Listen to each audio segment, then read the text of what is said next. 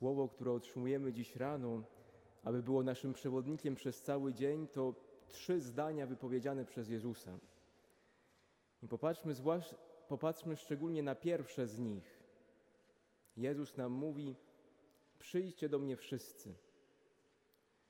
Jest to zaproszenie, a nawet więcej niż zaproszenie, jest to wezwanie.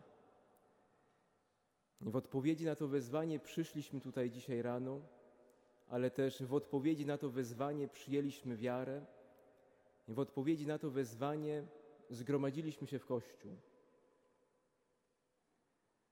Ale patrząc jeszcze dokładniej, skoncentrujmy się na jednym słowie z tego zdania. Wszyscy. Przyjdźcie do mnie wszyscy. Kościół nie jest miejscem elitarnej duchowości. Kościół nie jest miejscem dla wybranej grupy oświeconych. Jeśli tak pomyślimy o Kościele, albo jeśli w obrębie Kościoła będziemy tworzyć takie grupy, będziemy oddalać się od Jezusa. Ale Kościół jest miejscem, gdzie każdy bez żadnego wyjątku może przyjść i u stóp Jezusa złożyć swoją radość i swoją biedę. Przyjdźcie do mnie wszyscy. To zaproszenie jest powszechne. Ono przecina czas i przecina przestrzeń, aby dojść do każdego człowieka i by każdy człowiek je usłyszał. I Jezus nie daje żadnych kryteriów, warunków wstępnych przynależności do Kościoła.